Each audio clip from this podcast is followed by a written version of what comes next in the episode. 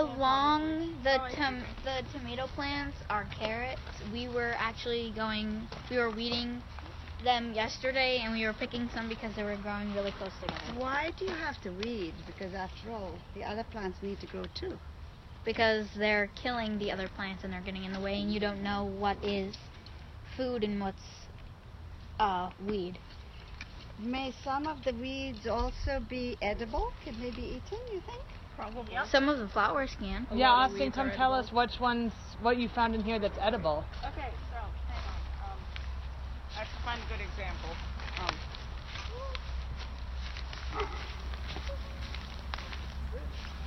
Okay.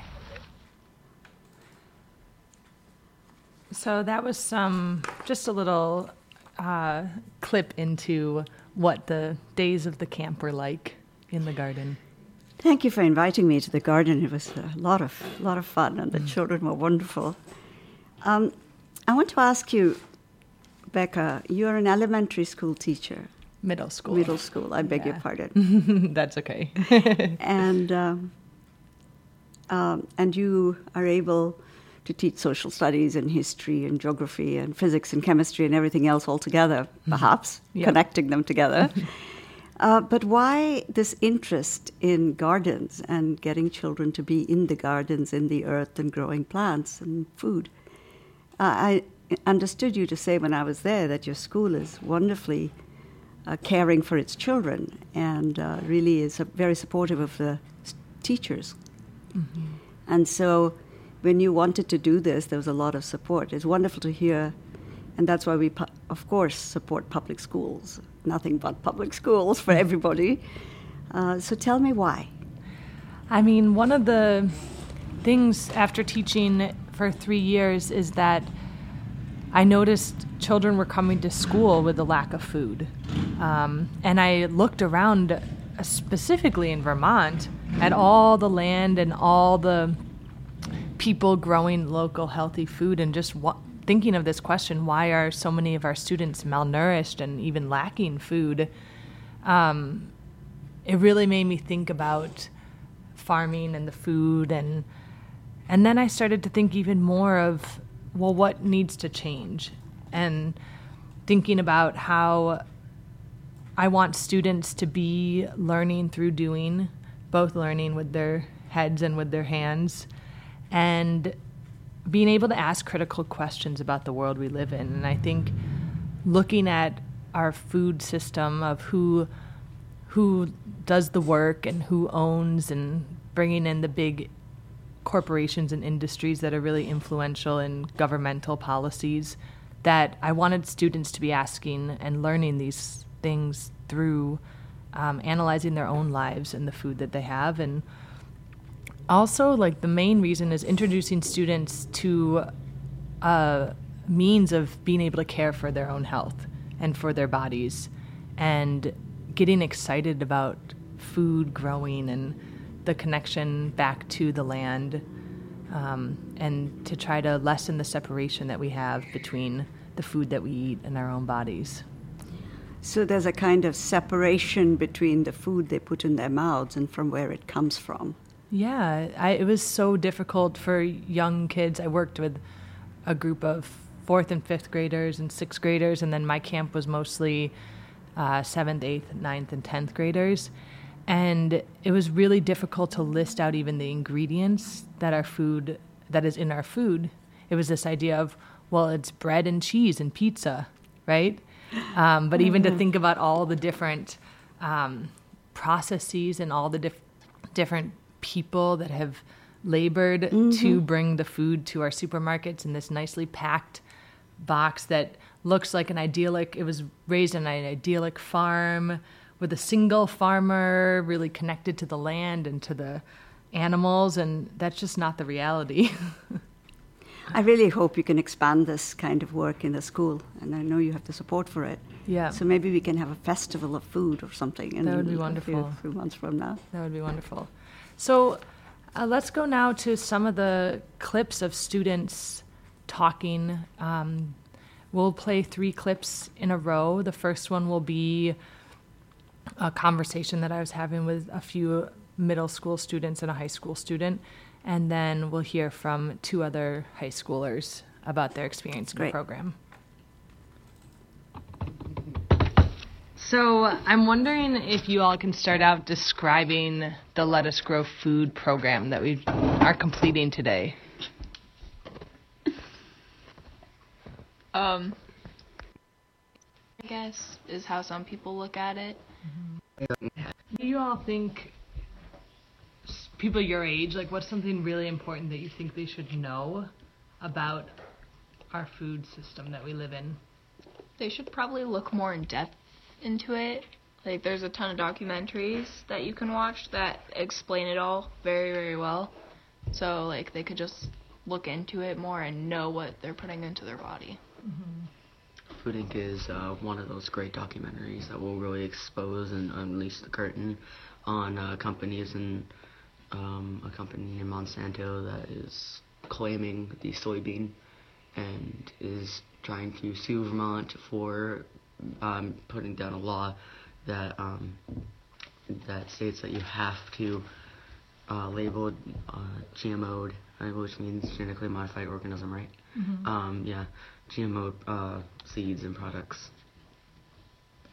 So what do you all think should happen in Springfield? We know that not everyone is able to eat this local food right out of the ground that we've been growing. So what do you think should happen to bring this to more people? And I think we should start up more gardens, more community gardens where people can go in and take their fair share and be able to give food to the community by making more and more gardens over time, and hoping that the government will try to fund it and to be able to make a better economy for ourselves, and then hopefully stretch out over across the world and be able to give food to the people who need it.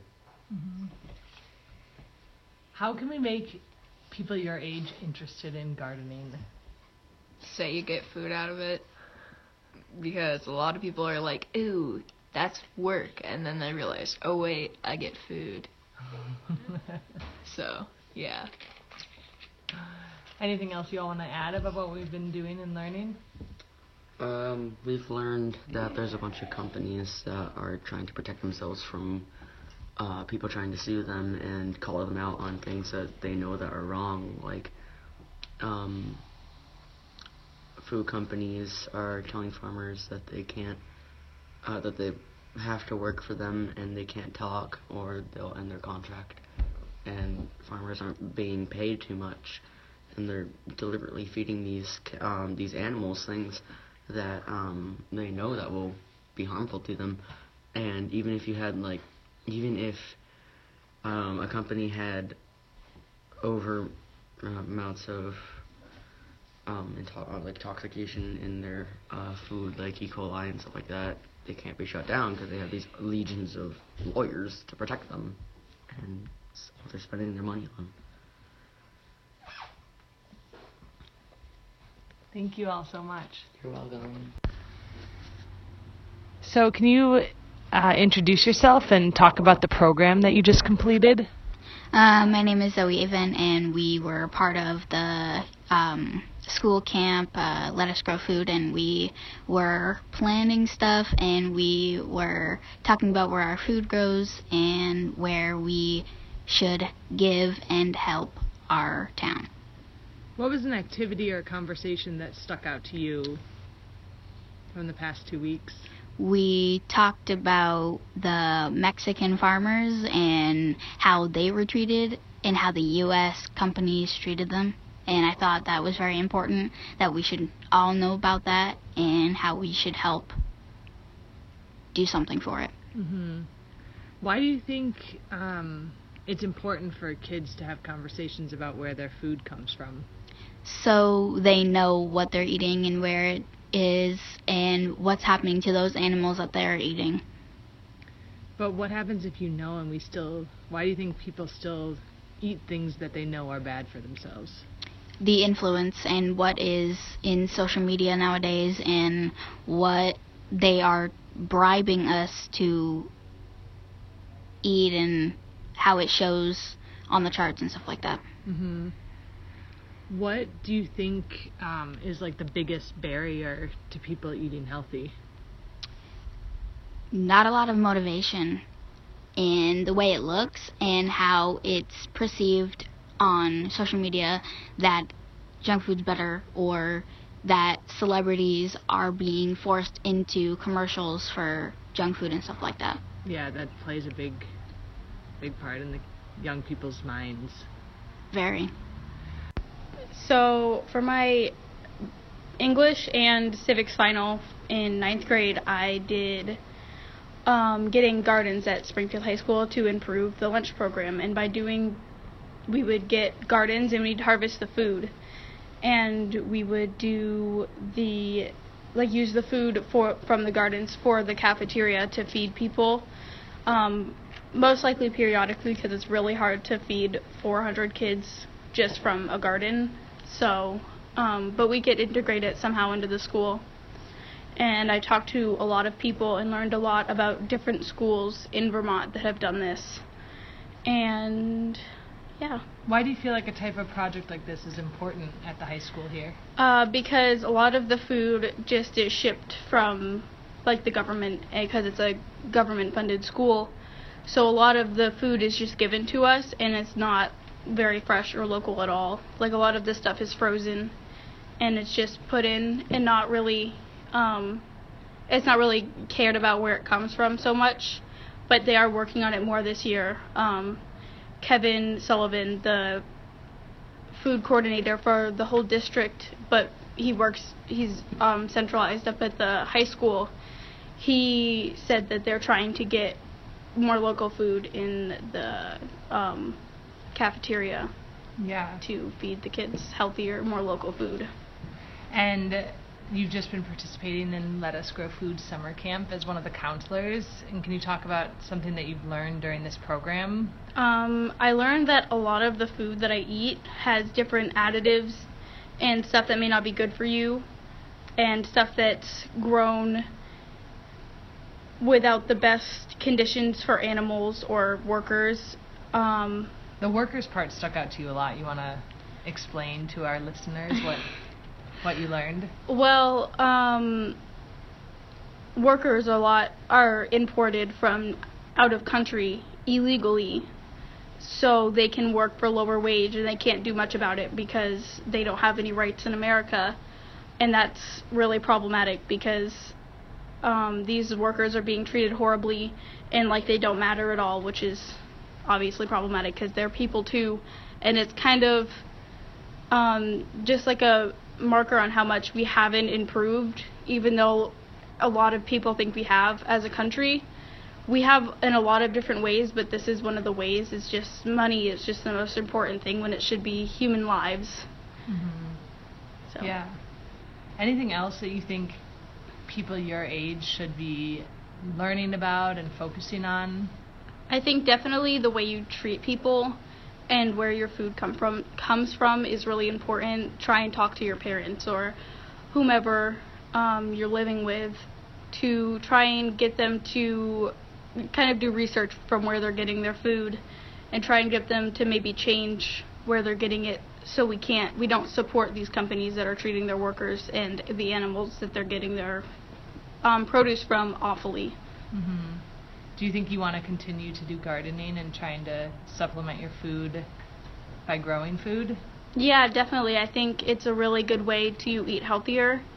And I'm personally a vegetarian, so like fresh food, like vegetables and stuff at the grocery store can be expensive, which is not helpful. Mm-hmm. So I think gardening is a really good way to get food for not as much money as you would pay at a grocery store. Great. Thank you. You're welcome. So that was just a little taste of some of the ideas and voices from students in Springfield, Vermont, who participated in the Lettuce Grow Food. It's a play on words. The lettuce was the beginning of our garden. And you're listening to Indigo Radio, Deepening Understanding, Making Connections on Brattleboro Community Radio Station 107.7 FM. We're discussing today the importance of engaging each other and in our schools and in our community about the food we eat and where it comes from. I'm Becca, teacher in Springfield, Vermont, and I'm here with Janaki. And so we're going to actually go to a clip now from AJ Plus about how this big food industry is influencing what students eat at their school lunches, connected to a little bit of what Tori was just talking about in that last clip you heard. Greasy pizza, fries, cookies, that's what school lunches are made of, right? Well, not so much anymore.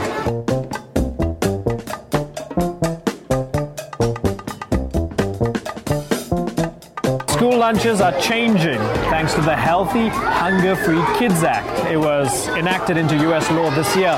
The law requires 97,000 American public schools to provide healthier food.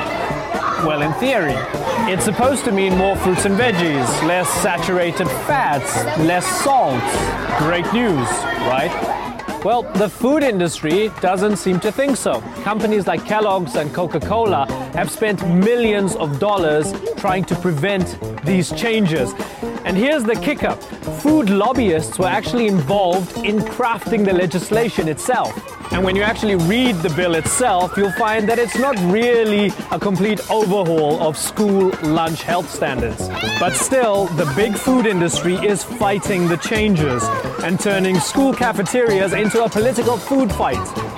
The First Lady, Michelle Obama, is making kids' health a priority and has championed the new legislation. Lawmakers across the country seemed to be on board. But just as the program was being rolled out this year, Republican lawmakers have been trying to roll it back in. They've pushed to allow certain schools to opt out of making these changes to their cafeteria menus. But why? Do they want kids to be fat?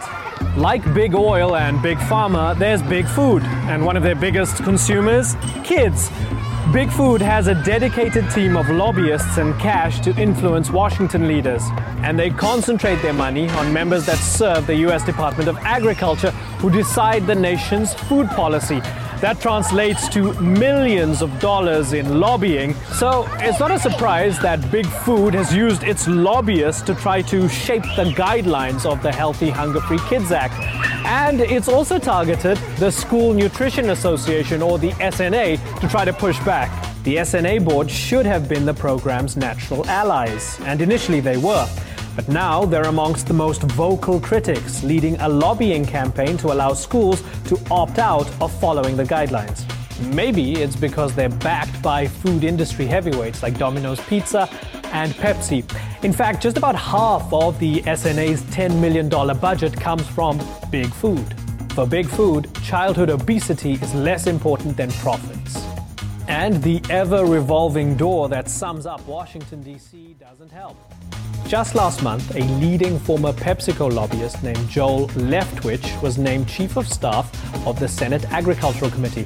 That's the same Agricultural Committee that does regular overhauls of different nutrition programs, including the Healthy Hunger-Free Kids Act. And his former employer, Pepsi, has been key in fighting local soda taxation and ensuring junk food remains available at schools. So how is all of this happening?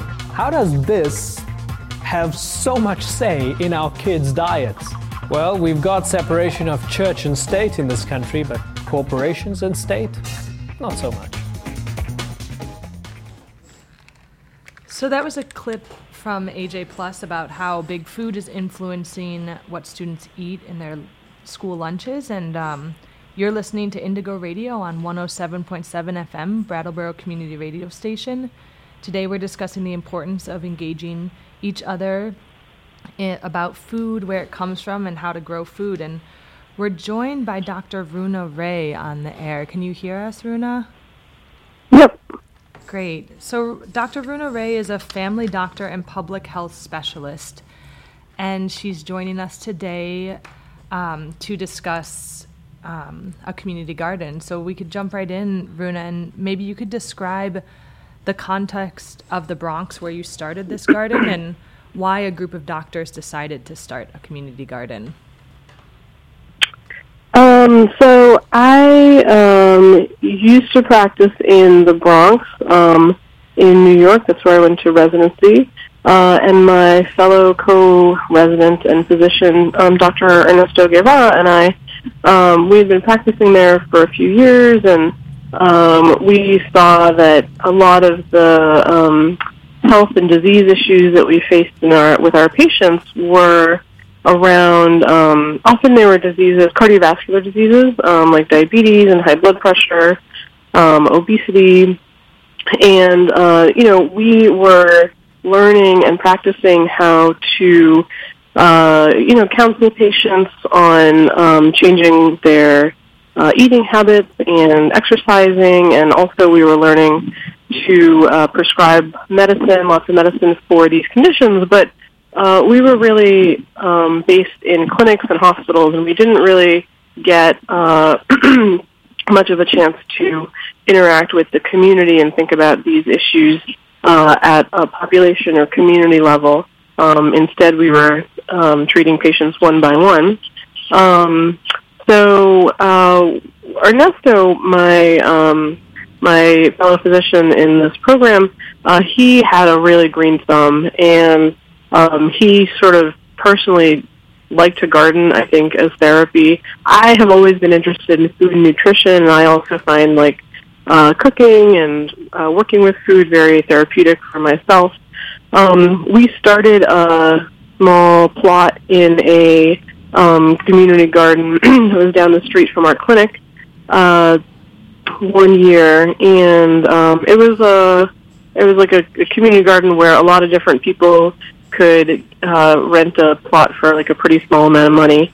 And so there we started out doing a very small pilot program where we planted lots of vegetables, you know, including tomatoes and green beans and kale, and we started engaging our patients about it. You know, just some of it was just in conversation while we were discussing health and nutrition and exercise with patients. You know, we would mention that, oh, did you know that there's a community garden that's down the street? Well, we worked at a clinic called the Family Health Center. We said, well, the Family Health Center has a plot down the street. You can go check it out, see some of the vegetables growing.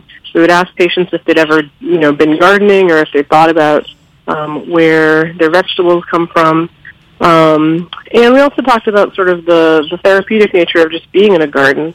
The Bronx, where we worked, is one of the most densely populated places in the country. It's very urban.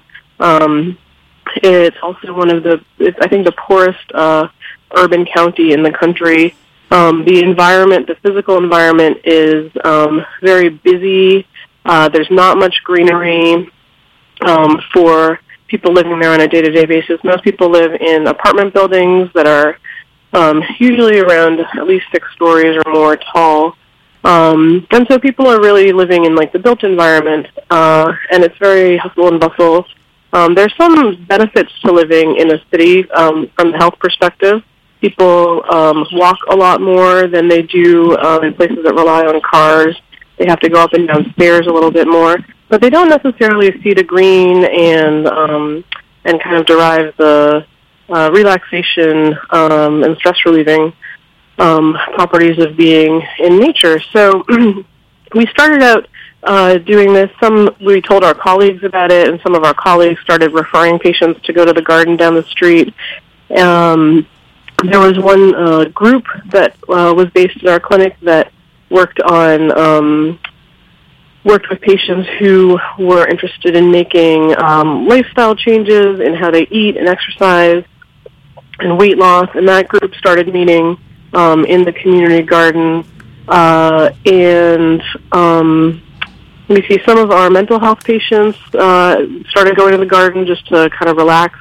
So we saw that that having a garden related to the clinic and to clinical work was really beneficial, both for the people who worked at the clinic and the patients, and kind of gave us a neat way to engage patients and families and the community around health issues, which was different from how we traditionally practice medicine, which is, you know, one-on-one, one person at a time. Even the clinic workers, a few of them I think had meetings or they went to lunch in the garden down the street. Some of them had been working in the clinic for years and some of them even decades, and they hadn't even known about the little garden that was down the street. So it was nice to build a partnership with that community garden and get to meet some of the people who work there. I must say, you know, that, Dr. Ray, and watching and witnessing you and Dr. Guevara doing this work over the last few years, this is Janaki speaking, it's really, really been wonderful and great. And one of the connections that we've all tried to make is between teachers and doctors. And that's been really important. You might remember the conference we had some time ago. Because when you talk to patients, you're also, of course, talking to uncles and aunts and everybody else, as you call the community. And I also know that you have a school doctor program in the area. So is there a way in which this can be broadened now under your AGs? I mean, I'm not in the Bronx anymore, but there's lots of doctors who do practice in the Bronx. There are, like you said, there's school health programs where there are doctors and nurses who work in schools. And I think... starting with, you know, to teach the connection between gardening and the environment and health is a wonderful thing to start teaching children and engaging children on and young people. And I think, you know, doing that kind of work from school-based health programs is a great idea. I think often school-based health programs, like most, you know, traditional clinical medicine, is again focused on the, you know, treating the individual patient and treating the disease and not necessarily engaging the community in prevention. So I think it would be wonderful if some programs like this started. We, when we eventually started a bigger community garden that was based on the hospital grounds, and we built about six raised bed gardens there, and we partnered with 5 different community organizations, and each community organization got a raised bed to you know, to make their own garden.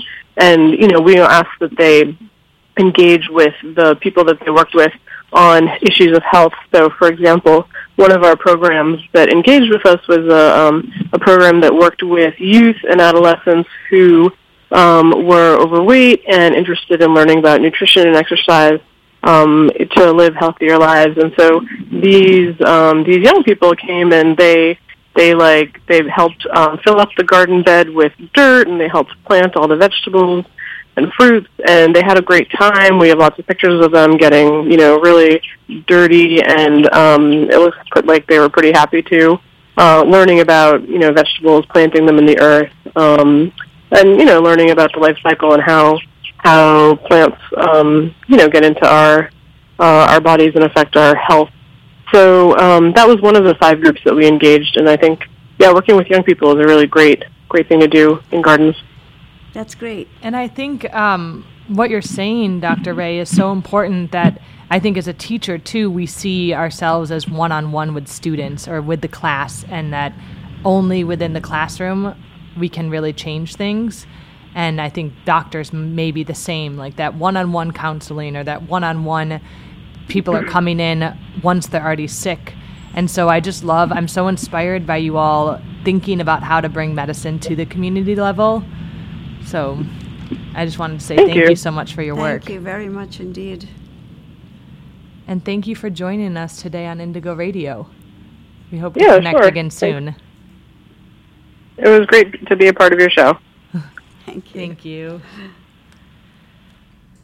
So that was Dr. Runa Ray, a family doctor and public health specialist, talking about her work in the Bronx with medicine and community gardens. And we're going to go now to a song by Manu Chao called Seeds of Freedom.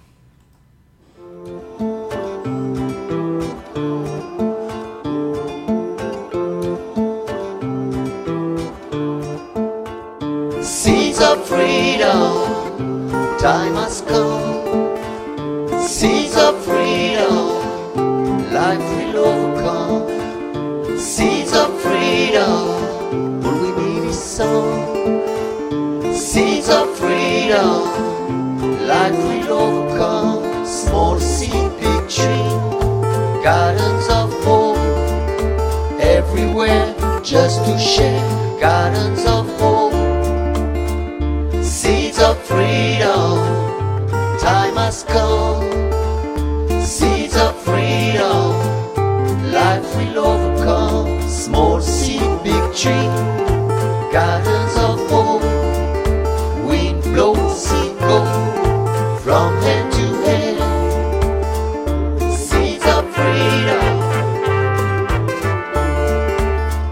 Seeds of freedom. Seeds of freedom. Little by little, almighty. Seeds of freedom. No more seeds, no more slavery, no more suicides and cruelty. Seeds of freedom, stand up together, be ready, be ready, be ready, be ready. Seeds of freedom, seeds of freedom. Time has come. Seeds of freedom, life will overcome.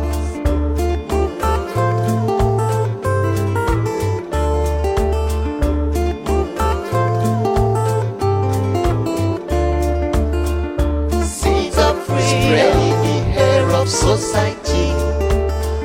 Seeds of freedom, gardens of hope growing slowly.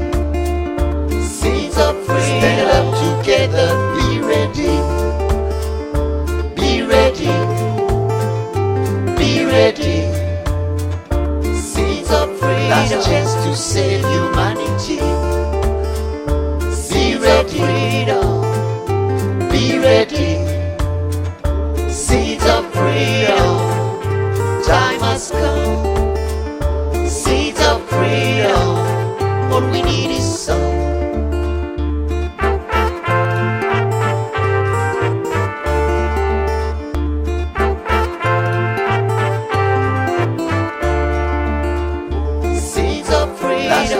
Save humanity.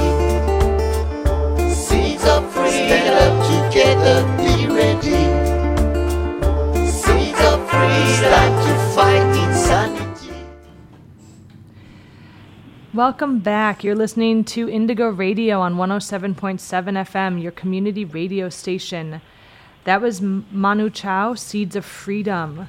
Today on our show, we're discussing the importance of engaging each other. Our communities in the food we eat, where it comes from, and how to grow food. And we're joined right now by Amanda. Can you hear us, Amanda?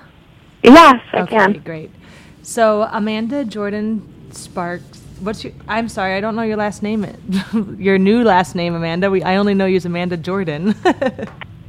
It's Amanda Jordan Starks. Starks, okay. Congratulations, Amanda.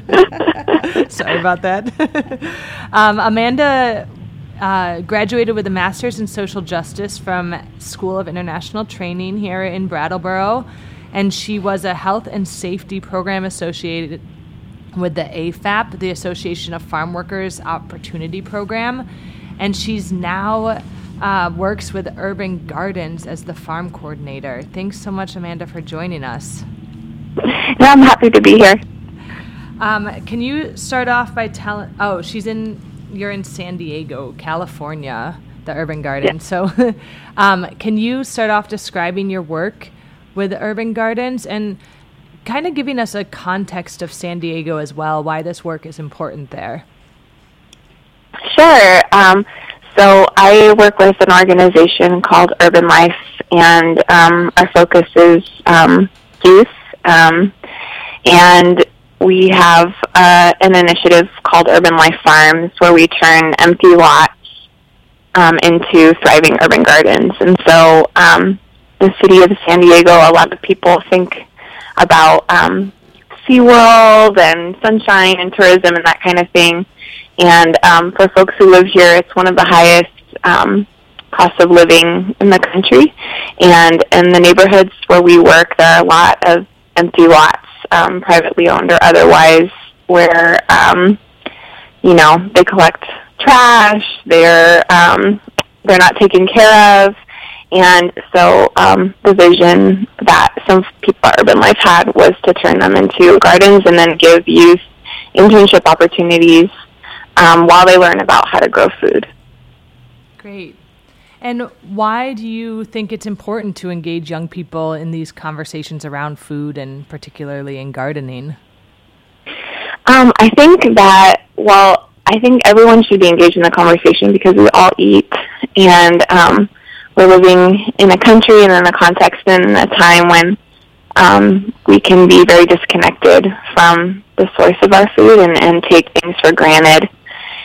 Things like having strawberries or oranges all year round, no matter what part of the country we're in. And without thinking about consequences on like the environment or people who are working to harvest that food for us. And so young people, I work with high school students, they're already questioning a lot of things in the world around them, and they're in this position where they don't have complete control over what they're eating because of in school lunches, you know, they give them whatever they have, and then at home, maybe their parents do grocery shopping. A lot of the students I work with, their parents are working really hard all day, and so they rely a lot on fast food, and the kids do as well. So when they get a chance to go outside and see how food is growing, what a tomato plant looks like, they really start to appreciate it a lot more, and then especially when we talk about the connections of the larger industry and the history of agriculture in this country, they can see kind of why in their neighborhoods there's certain food that's not really available, not as accessible as in other neighborhoods, and just start to ask questions and just think about the whole system, and they love being outside after being cooped up inside a classroom all day. Amanda, it's very good to talk with you again. It's a real honor here. And I'm so impressed by the work that you're doing. Could you tell us a little bit more? And this word separation and disconnected that you've used is so important. So could you tell us a little bit more about the way you organize your work, how you do it? Yeah, it's great talking with you as well. I think that the separation that young people can feel from their food, the remedy for that would be to reconnect. And so the practical, on a practical level, that's literally going out we have two urban farming sites where they learn everything from how to change the composition of the soil. So because we're farming on urban lots, the soil quality is really poor. There could have been buildings there years back, but mostly they've been empty for a while. And so learning about how to amend the soil, how to change the soil so that it can be the healthiest base for plants. So we talk about how to do that, how to grow things from seeds and plant them, harvesting, and then where that food goes. So the students take home vegetables that they grew each week. And so through that process, I think they get reconnected to where their food comes from. And then we always have some sort of learning time as well. So we talk to them about how you know, they find themselves here in 2017. You know, most of them are, well, they're all students of color. They're mostly African American or of Mexican descent, and also Samoan and Laotian. And so we encourage them to talk to their families about how their parents or grandparents grew food or got their food or how they cooked. And so they kind of can uncover some of the layers of how they arrived at this part of the story and how the whole country's history of food has evolved up until now, or if that's the right word. I don't think it's the right word. Can you think of some ideas as to how we can broaden this work across the country, because clearly it's got to go beyond where we're working, and it has mm-hmm. to be also reaching out to white children. Mm-hmm. And so what do we do? What are your ideas of how we can broaden this across the country? I think that in the same way every community across the country should be learning about its own history. It could focus on food history of that particular community or state, and I think that there's always a lot of relevant information. Like, for instance, where I'm working and where I live, it was the only place in San Diego where people of color could own land. And so, you know, that has had an effect up until now. So I think that starting on the local level is really important, and helping people understand, no matter, you know, whatever their background is, you know, there's so much to be said about white sharecroppers and the Great Depression, the Dust Bowl, all those kinds of key concepts that they can learn about and see how their family has been connected to food. And I think also it's really important across the country to advocate for farm workers and for farm worker rights. There are farm workers in every single state, and their work is generally on purpose, very seasonal, and so it's a really, really difficult time compared to other times for farm workers to unionize and organize. They're not protected by the same labor rights rules. They are mostly undocumented, and so they're very afraid to do a lot to kind of, you know, the things we hear about from like Cesar Chavez and that movement. You know, there were people who are undocumented who got deported and who were under that threat, but people were really well organized. People wanted, their whole families were here with them, and so they were all fighting together. But now, because it's mostly single undocumented men doing temporary farm work, traveling, you know, one part of the year they're in Arizona, another part of the year they're in Washington State. It becomes really difficult to organize. Yet, we demand really low prices for our food, and we can be receiving food from Chile in the winter time, and we don't have to think about where it comes from. And there are movements, like, for instance, in Florida, the Coalition of Immokalee Workers, the United Farm Workers are still doing some work here in California. There's some unions in Washington. So on a state level, there are people who are advocating for farm workers. And here in Vermont, right? We have an organization called Migrant Justice that is doing a lot of really great work around the dairy farmer industry here. Mm-hmm. A big campaign against Ben and Jerry's right now, actually, that they're trying to bring nationwide. So I heard about that. Yeah. Uh-huh. That's great. I just have to say, Amanda, knowing you for so long, I'm so inspired by your thoughtfulness and the way you do work, and I love that you're connecting history. It's funny, a lot of the students ask me, but you're a history teacher. Why are you doing stuff with farming, right? And so I think making those connections that the history of the land is very much connected to who's able to grow food on the land and how we can take land back to people who it belongs to. And I just want to say that your program also inspires the work that I'm doing here in Vermont. So thank you so much for joining us on the radio today. Yes, thank you for having me. We'd love to have you join us another time as well. Sure, definitely. I'd love to come back out to Vermont and see you. Please, please. Thanks so much, Amanda.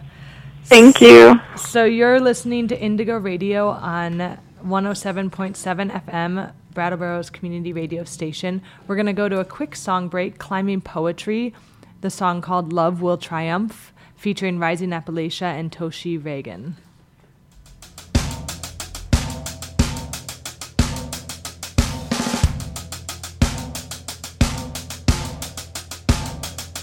Ain't no justice cause the government got bought for a fee, and the people believe what they see on TV. The drivers are sleep passed out in their seats, operating war machines while they drunk on the scene, numbing out and impaired from the fear and the greed. They abduct us for nothing, walking down our own streets. The purpose protecting the powers that be. Our bodies portray what's profiled on their screens. Stakeholders control us, so freedom of speech sold off our rights in the night after they privatize peace. Teach violence through silence that the status quo keeps. Carry gold on a stick dangling out of our reach. But poison in the sky so my people can't breathe. I know we will rise, why must we first bleed? We gon' heal, we gon' grow, what they sow they shall reap. We'll break every wall till our people are free. Be the change that you want to see, 'cause love will triumph over that terror and greed. Our unified power cannot be defeated, and the first shall be the last as the last takes the lead. La tierra en pura guerra, si yo fuera mago convirtiera la violencia en escalera, que baja como ganado, que ahora está en tercera, pero no, le nacimos a una fiera que nos traga como sea, porque ama el dinero y no considera la frontera, exagera el dolor mientras sube su bandera, mientras sube su bandera. Si yo fuera alquimista, convirtiera al egoísta en estatua de oro, para que quede como toro en la plaza del olvido. Tomas una foto pero solo para marcar que no influye, menos que destruye la vida que conquista la imaginación de un poeta humanista que está prestando atención, que abre el corazón y con todo el cuerpo que located in downtown Brattleboro. Today's programming on WVEW is underwritten in part by Everyone's Books. Located in downtown Brattleboro at 25 Elliott Street, Everyone's Books is a family-owned, independent bookstore that has been serving the community for over 30 years. They specialize in books about social change, the environment, politics, and travel, and offer a huge range of children's books. You can reach them by phone at 802-254-8160 or online via their website at everyonesbks.com. WVEW thanks Everyone's Books for their support of this station.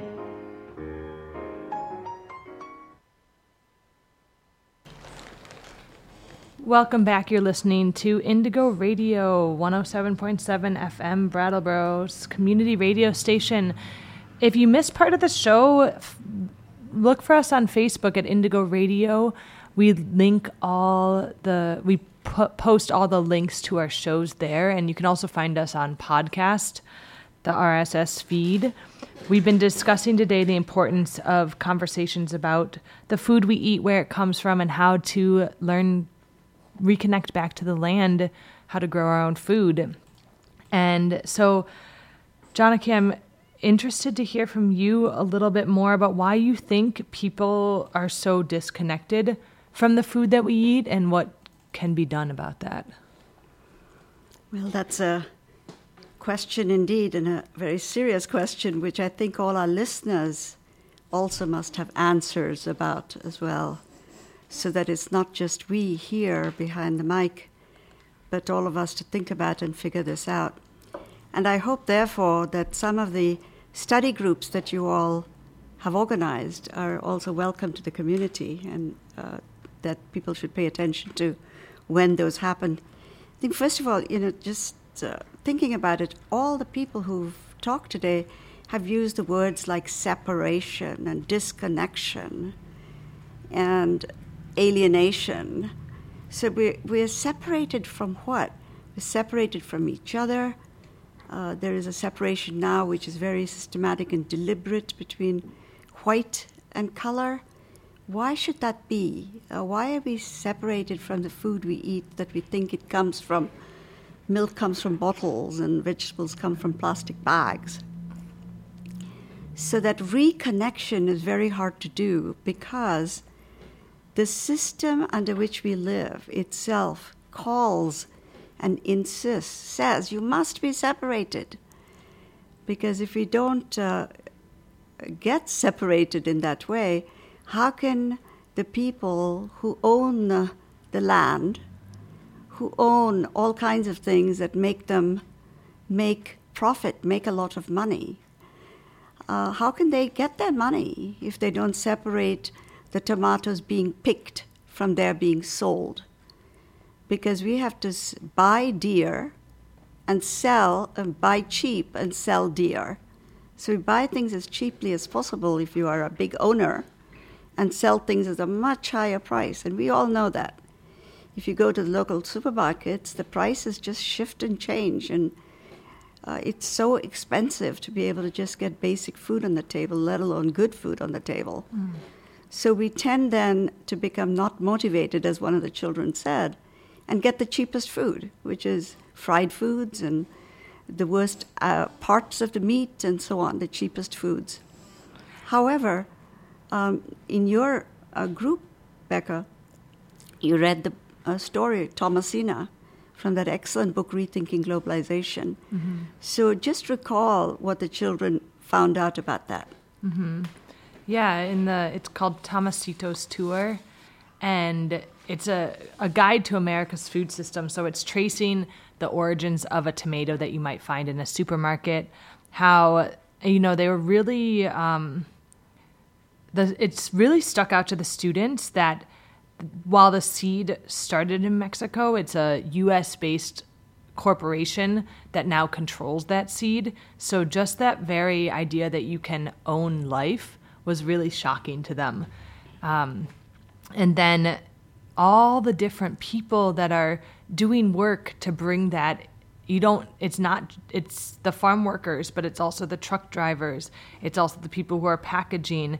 And the people who are affected are not just the people who grow the food. It's also where some of the toxic waste from the manufacturing plants are located. Hazardous waste landfills are usually in poor neighborhoods.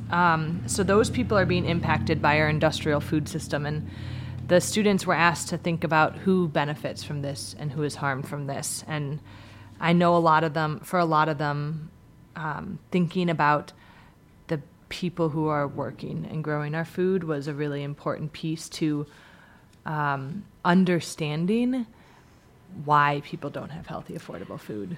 And it was incredible to me how quickly they got the point, because they know from their own eyes what they have observed themselves, that this is the case. Mm-hmm. So they were able to get the idea of who benefits very, very quickly. Mm-hmm. You know, the seeds, as you started, they're predator seeds, many of them. That is, the seeds cannot grow into plants, but the seeds from those plants can't be planted again. Mm-hmm. So the farmers have to buy more seeds from the company, in this case, Cargill, Monsanto, or whoever. Right.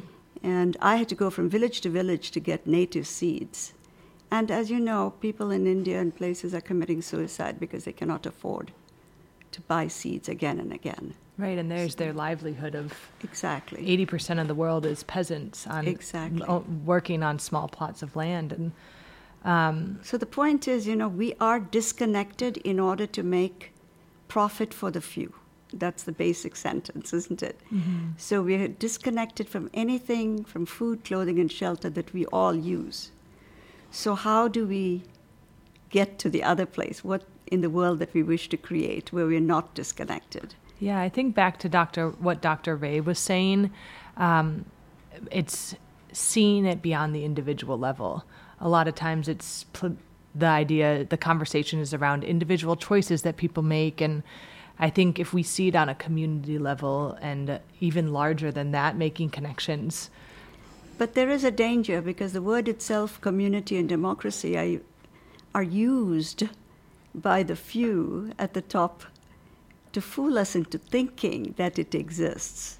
So we have to really look at our own lives, our own experience, and see how separated we are, mm-hmm. and say, no, we will not be separated from what we need. Mm-hmm. So let's do something about this. Yeah, and that's what we're continuing to do. On the radio show, in schools, in our conversations with other people. I just wanted to let the listeners know that next week on Indigo Radio, we will hear from Anna Milani, who just visited the Maricopa County Jail, one of the 6 biggest jails in the country in Phoenix, Arizona, notorious for the long reign of Sheriff Joe Arpaio. And she'll be sharing her stories from the prison, plus an interview with Dr. Charles Malani, who's been working in the jail for the past 9 years as a general practitioner. And so we just want to thank you so much for joining Indigo Radio. Find us on Facebook, podcast, and Instagram. And thank you so much, Nina, for running the board flawlessly for her first time independently. So we hope that everyone has a great day and join us next week.